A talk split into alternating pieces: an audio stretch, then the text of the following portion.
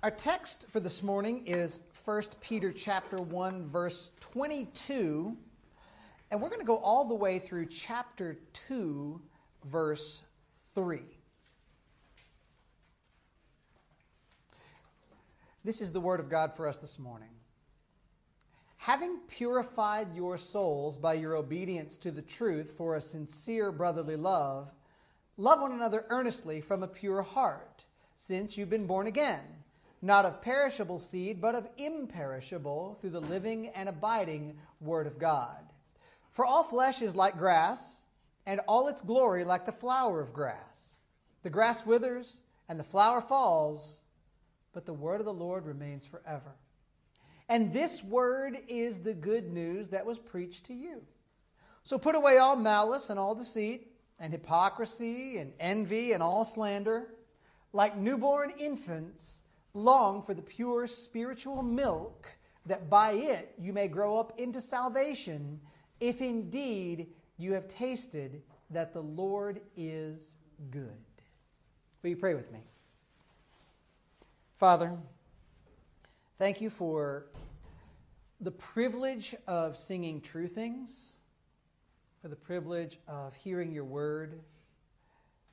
Thank you for even giving us a prayer to sing. And we ask, God, that you would indeed speak in your word to us, to grow us, to change us, to make us into that which you want us to be. Father, be magnified this morning and breathe spiritual life into your people and into your church. We ask it in Jesus' holy name. Amen. Amen. You can be seated. Last week we saw the biblical command for Christians to love one another.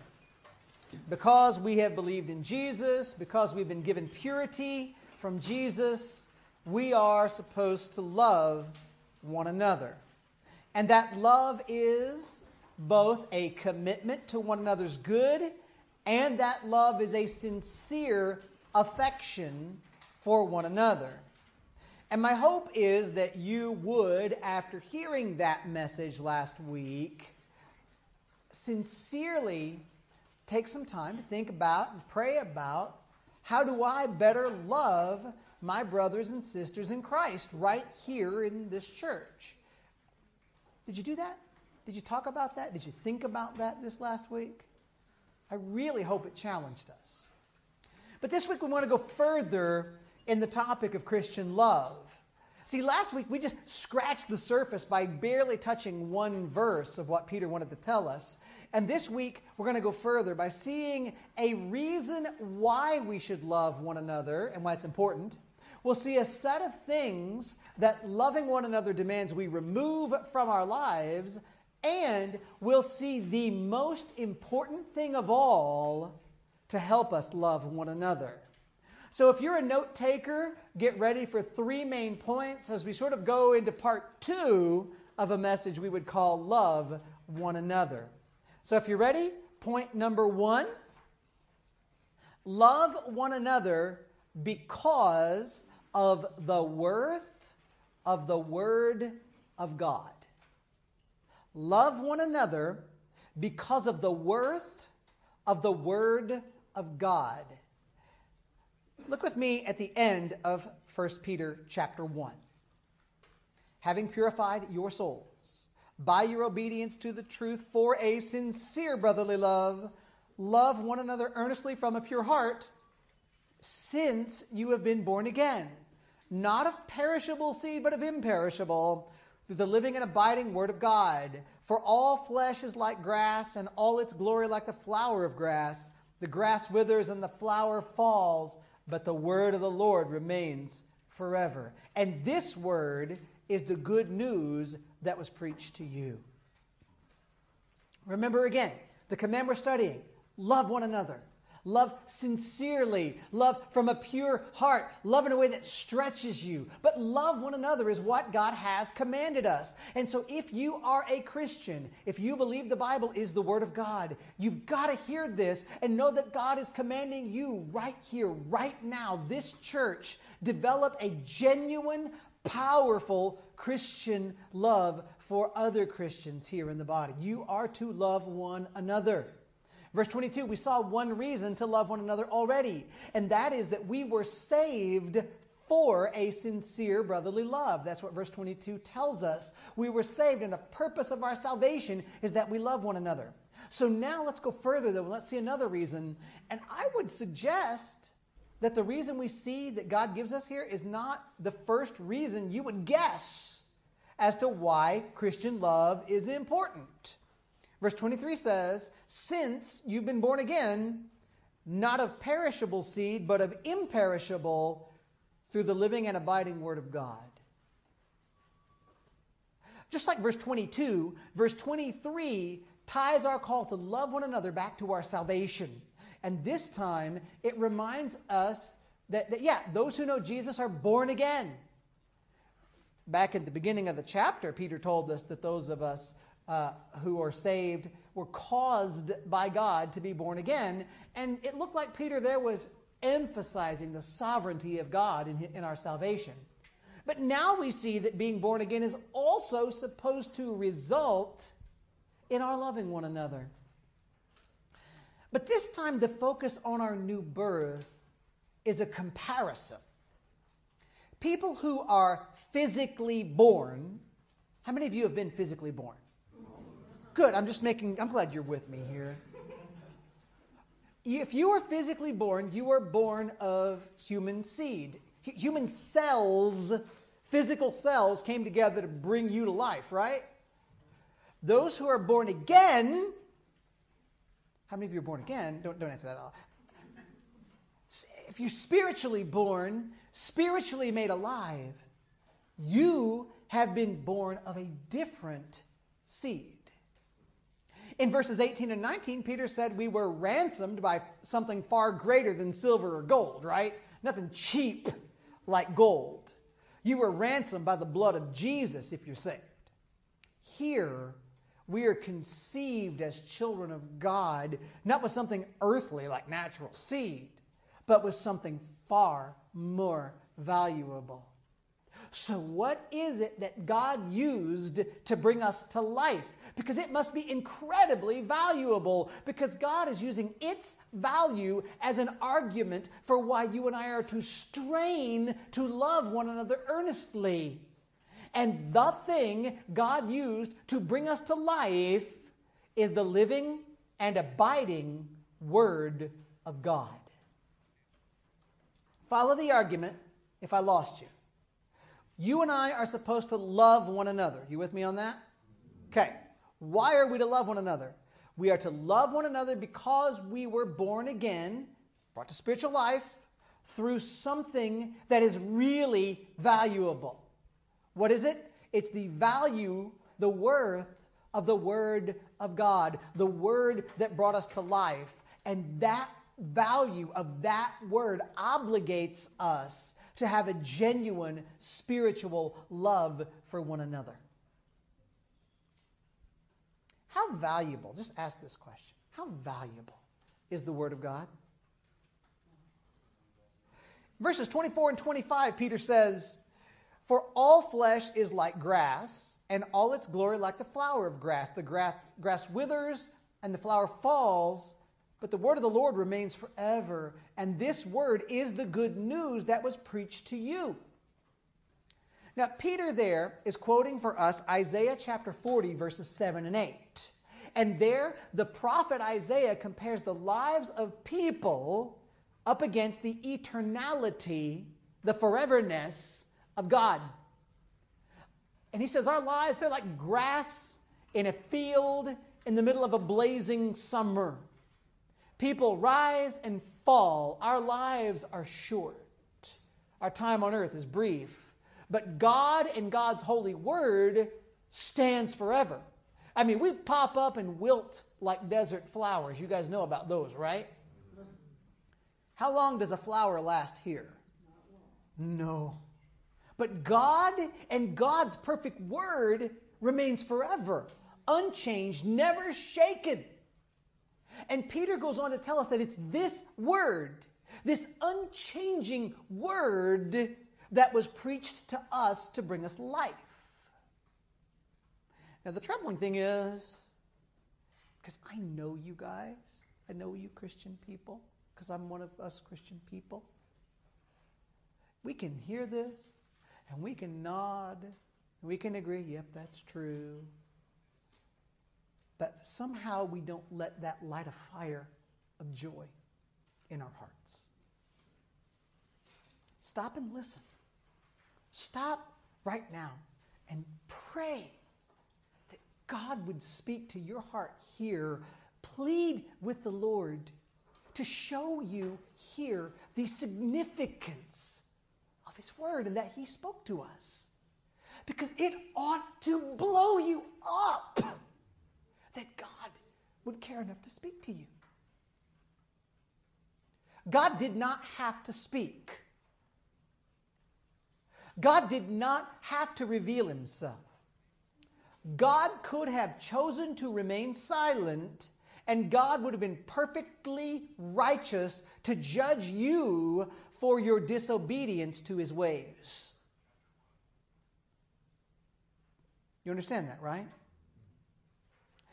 God could have sent me to hell forever and never told me why, and God would have been perfect to do so.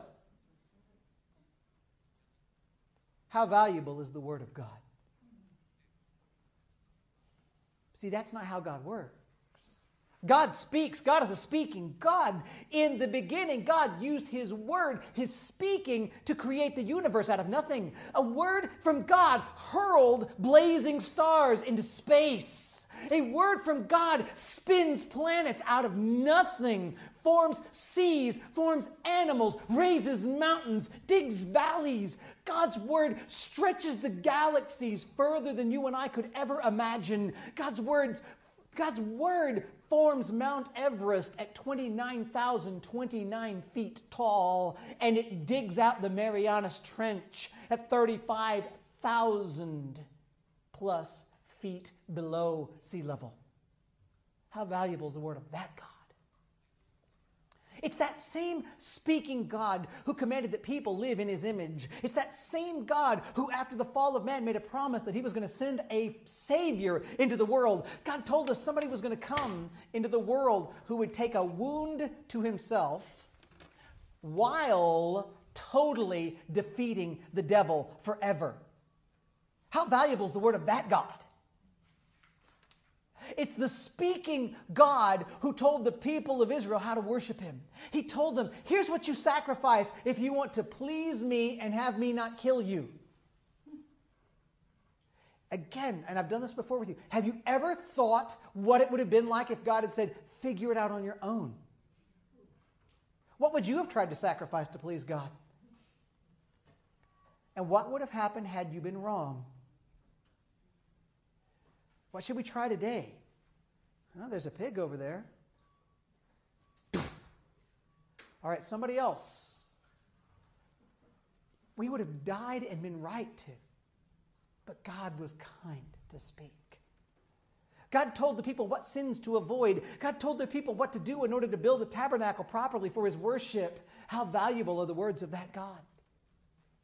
And the same speaking God shows us in His Word that Israel is not the end of His plan, but the vehicle through which God would bring the Savior into the world. Israel proved for you and me to see that we never obey even the simplest commands of God perfectly. Is that not true of you and me? Israel proved how desperately we need a Savior to rescue us. And God said the Savior was going to come. God even said the Savior would come and He would die. And God said the Savior would come and He would die, but somehow He would rule forever. And even when it didn't make sense, God in the Old Testament promises and promises and promises that His Word is going to come true and that His will is going to be done. How valuable is the Word of that God? And after Jesus came, after Jesus showed us that He is the Savior, after Jesus died for our sins and rose from the grave, God let us know that people from all nations are going to be saved when they turn away from their sins and they believe in Jesus. And God revealed Himself to us in Jesus, who God called the Word of God. And God let us know that all who receive Jesus, who believe in His name, are given the right to be called children of God. How valuable is the Word of God? And Paul told us that if anybody's going to be saved, anybody at all, they have to be saved by believing in Jesus. They've got to confess with their mouth that Jesus is Lord and believe in their heart that God raised him from the dead. But Paul added right after that people cannot believe in someone of whom they've never heard. They've got to have somebody speak words to them, God's words to them, so they can know the Lord Jesus, believe in the Lord Jesus, repent and find forgiveness of their sins in the Lord Jesus. How valuable is the word of that God? 2 Timothy chapter 3, verses 14 through 17.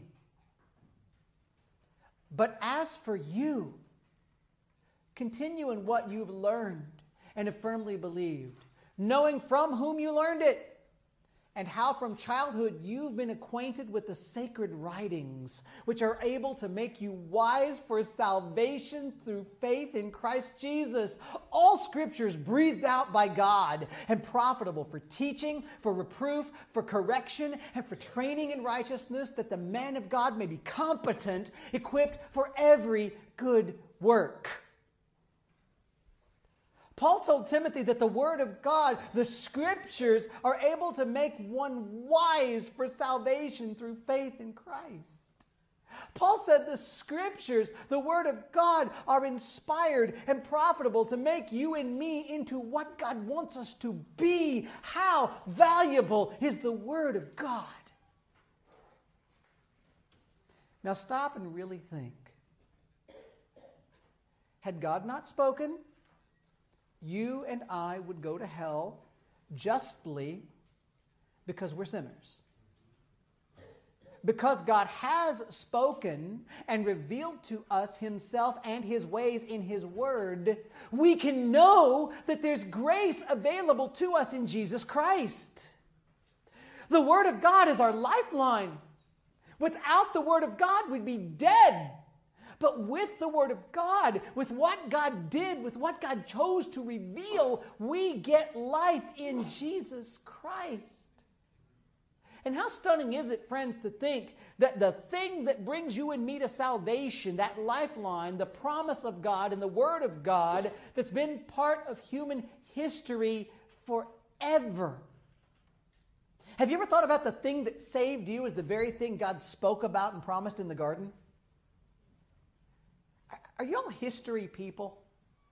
Do you get amazed when you're in the presence of history? Like I'm talking like, whoa, I can't believe I'm seeing this.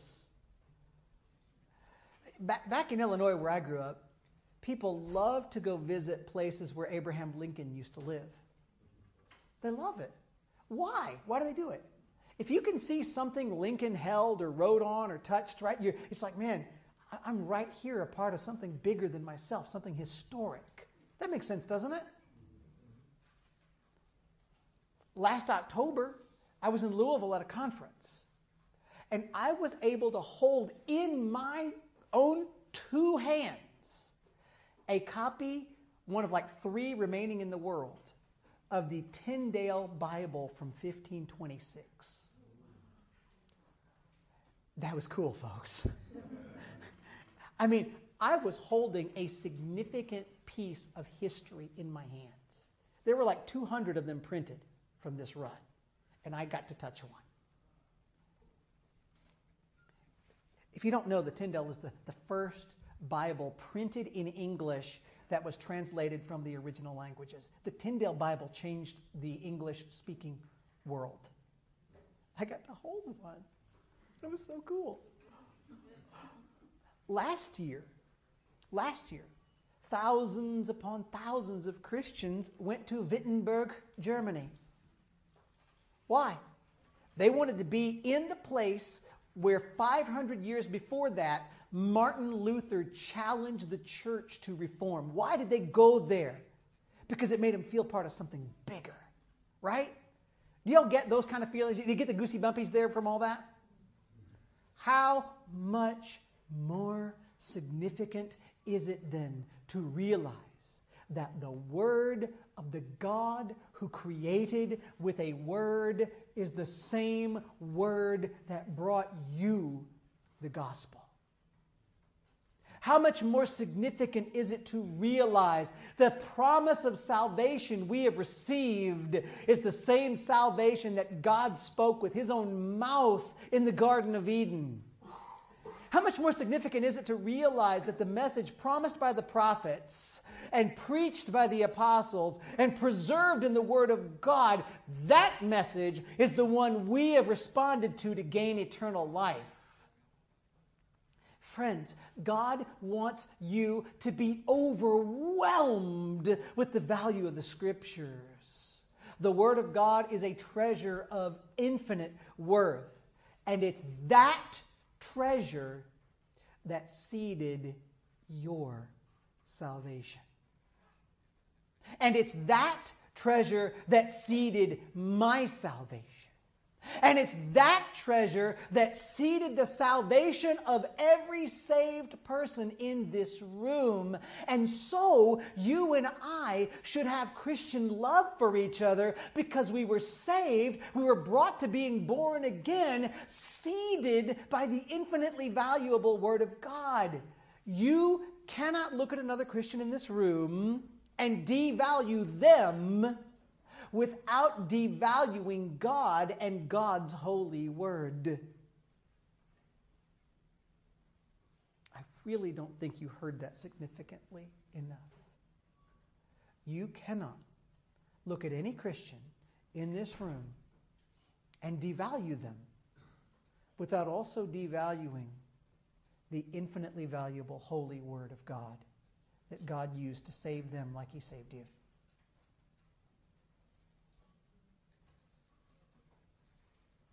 God, in the work of Christ through the Word of God, saved every one of these fellow believers who are saved.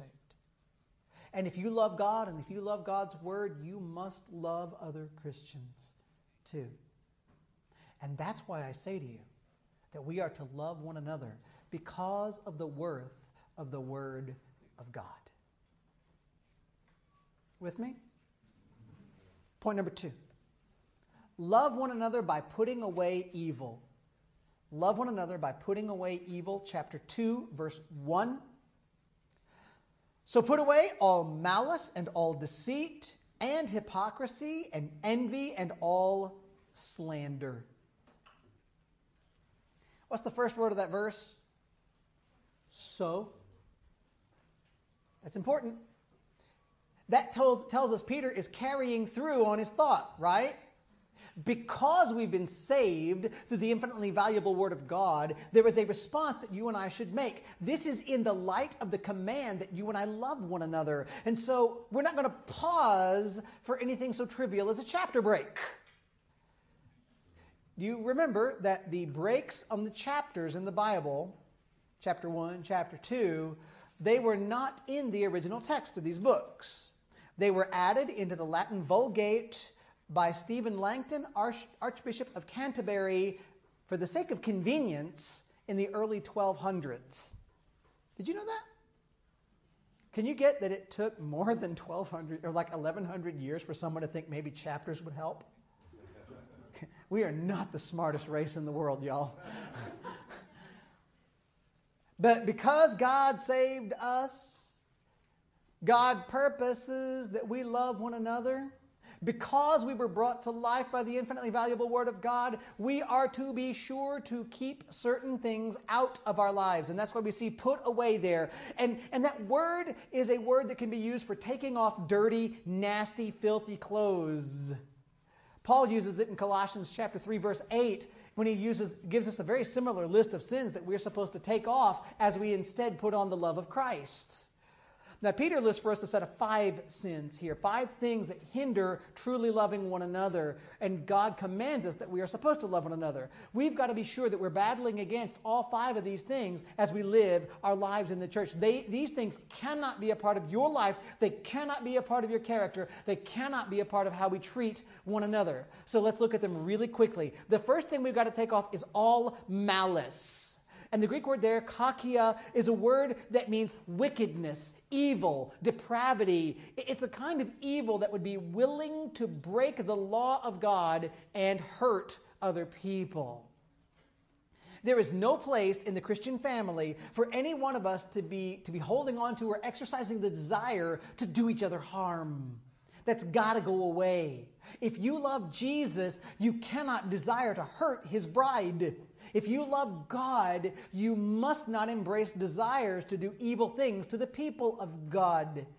Now, you and I all know that kind of thing would never happen in the church, right? You seem less than convinced. If you think that this never happens, you haven't lived very long in the real world. It's sad, but it's true. Because you know what? When we offend each other, sometimes we come back at each other with the desire to hurt and get revenge. Be honest. Can you tell me you've lived your whole Christian life without ever wanting to smack somebody?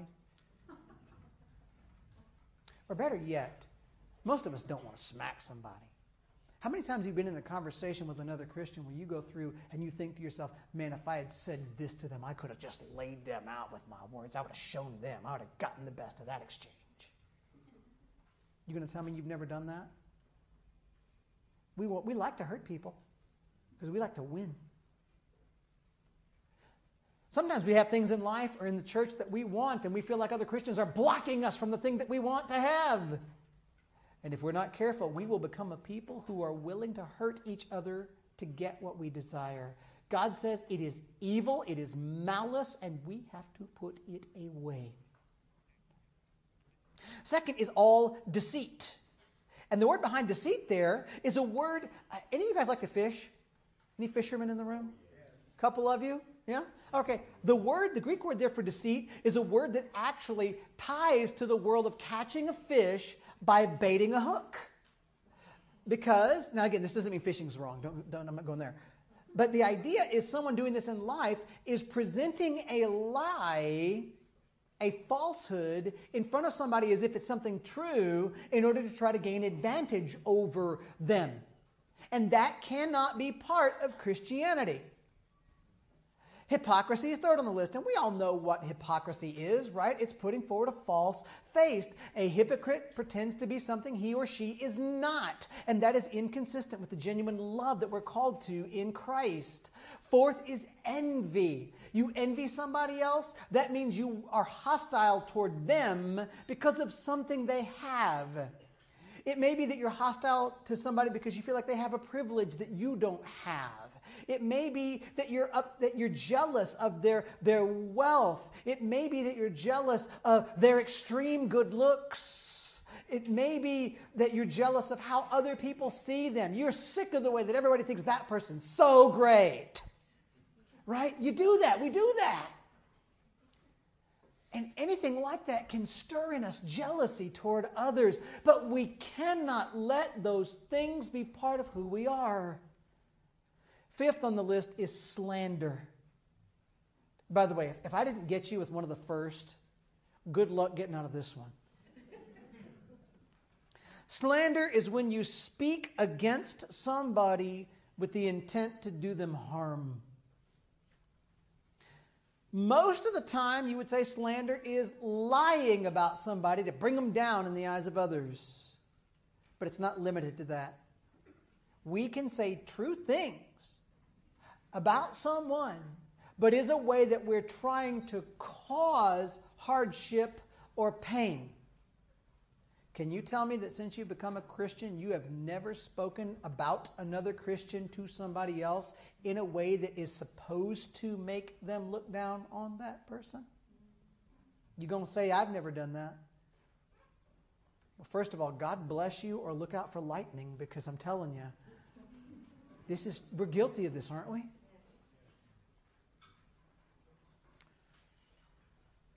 Using our words like that, true words or false, dishonor God and damage the fellowship in the body of Christ. Now, please hear me. I am not saying that if there's a Christian or someone claiming to be a Christian but who is teaching false doctrine and being dangerous, yeah, we call that out. But you guys, I mean, you're grown-ups. You know the difference in I'm trying to protect the body from someone who is a wolf in sheep's clothing versus I'm just trying to put them down so I look good. You know. Now, the only right thing for you and me to do after seeing a list like this is to check ourselves and see if the things that are listed are things that we have taken out of our Christian life. We're supposed to put it away. So do you do any of these five things? Are you willing to hurt others if they hurt you? Are you willing to harm somebody to get your way? Are you willing to lie to somebody else so that you look better? Do you pretend to be somebody or something that you're not? Do you see the successes of others and feel bitterness toward what they've received? Do you desire to take from others the position or the respect that they've gained? Do you speak about others in the church in such a way as to try to make people think less of them? Be honest. Let the Lord show you here where have you failed to put off sins that do harm to the body. And as you see these things in yourself, fight. Turn to the Lord in repentance. Confess to God your sin. Ask God to help you hate your sin. And realize that all of these sins, these are the ways that we act when we do not love our brothers and sisters in Christ. So the cure is not just to put off the wrong, but to sincerely seek to love one another. Ask God, God, help me value other Christians. God, help me to see others as people Jesus died to save. God, soften my heart so I will love people the way you want me to love people. God, soften my heart so that when somebody's different than me, I don't assume that means I'm good and they're bad. Love one another by putting away evil. But how do we do this? You've got to be thinking right now, there's got to be something more helpful than for you just to tell me to stop being a nasty person. There's got to be a better way, right? Wouldn't you think that there's something better than me just telling you to stop it? Cut that out. Point number 3, love one another out of hunger for God. Love one another out of hunger for God. Verses 2 and 3 of chapter 2. Like newborn infants, long for the pure spiritual milk, that by it you may grow up into salvation, if indeed you've tasted that the Lord is good. Now, often in the Bible, when a negative command is given, a don't do that command, we get following it an alternative command, a do this instead. By the way, that is how you repent. When you take off a don't do that and put on a do this instead, that is when repentance gets wrapped up. Well, in this instance, at first glance, you might say, man, this is almost like a subject change, but I really don't think so.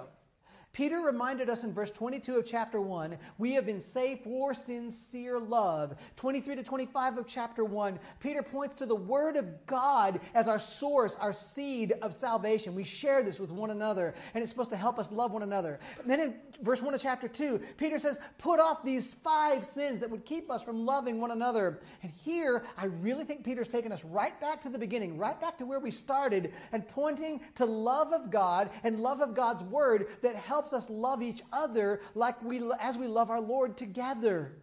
So let's get this. Now, first, don't get lost in the metaphor. Peter says we're supposed to hunger for God like infants hunger for milk. How many of you have ever been around a little one that was hungry? I mean baby. Y'all been around a baby that's hungry? How many of you can sleep through that? You get it, right? Listen, they let you know. Sometimes they let you know at great volume, at late hours, but they let you know that they want their food and they want it now. And they won't take no for an answer. I mean, even now, I can look at Owen and he can say, Dad, I'm hungry. And I'll say, okay, let me finish this and I'll come help you. And I can at least get 3 minutes out of that. But when it's a little one, you can't reason with them. You just can't. And Peter says, I want you hungering for God like that. As we hunger for God, we grow up into salvation. Did you love that phrase? Grow up into salvation. Do you know what would happen in our lives if that phrase wasn't there? You and I would think that saved equals that we're done. Guess what? None of you people's done yet. If you're a Christian, you're saved. You've got salvation. You are perfectly secure in the grace of God. If you're a Christian, it is a done deal. But at the same time, if you're a Christian, guess what else? You are being saved. God is continuing to apply to you the grace of Jesus Christ and continuing to grow you into the person that He wants out of you. Salvation is both an event and a process. And we need to understand both things. When your heart is spiritually dead and you're lost before God, God first has to make your heart alive so that you can even know that you need Him. And when God brings a dead heart to life, we call that regeneration. Regeneration. Then, once your dead heart is made alive by God, you, because God has given you grace, can turn to Jesus and confess your sin and believe in Jesus and ask for salvation and surrender to Jesus. And at that moment, God legally forgives you of your sins. That is called justification. And from that point forward, from the day of your salvation, the day of your justification, all the way through until the day you die or Jesus returns, you grow toward God.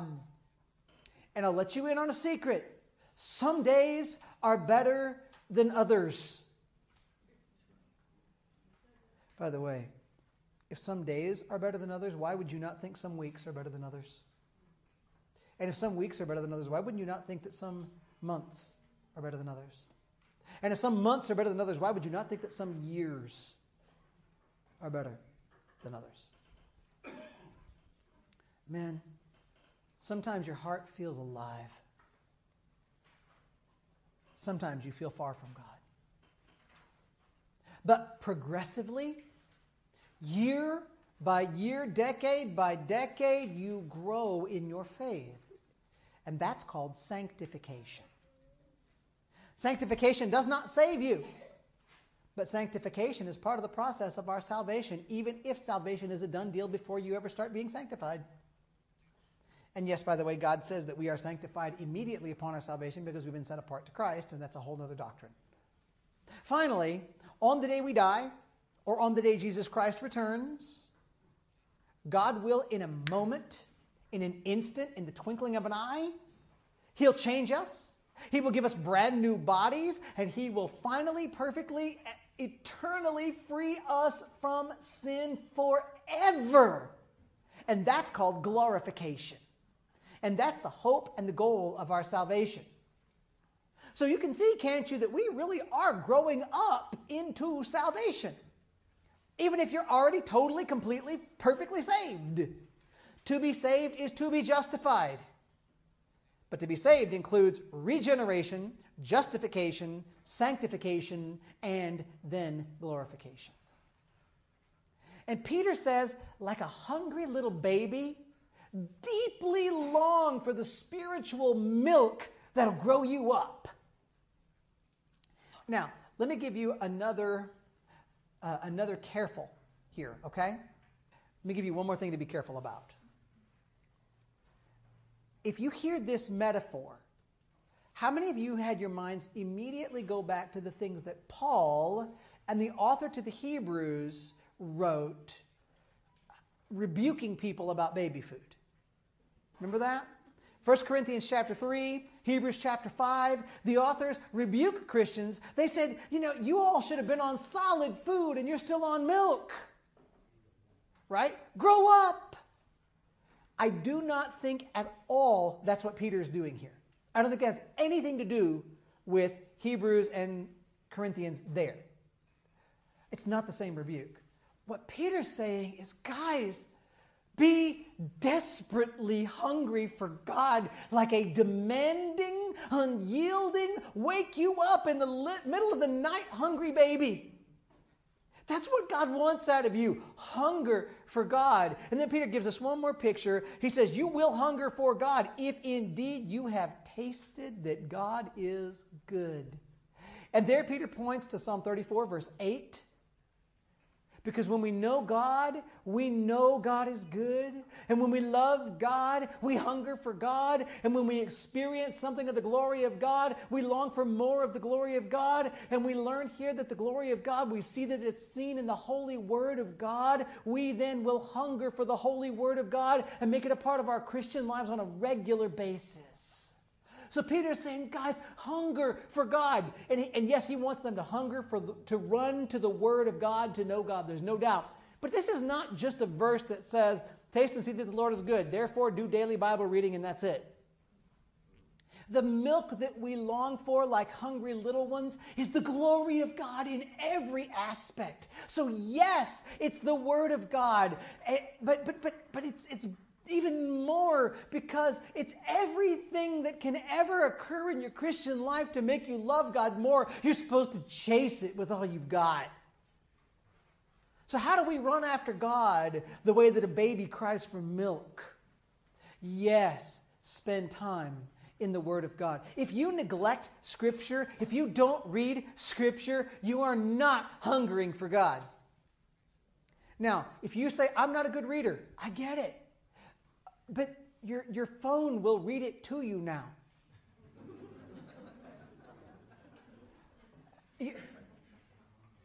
It's there. You can hear the Word of God.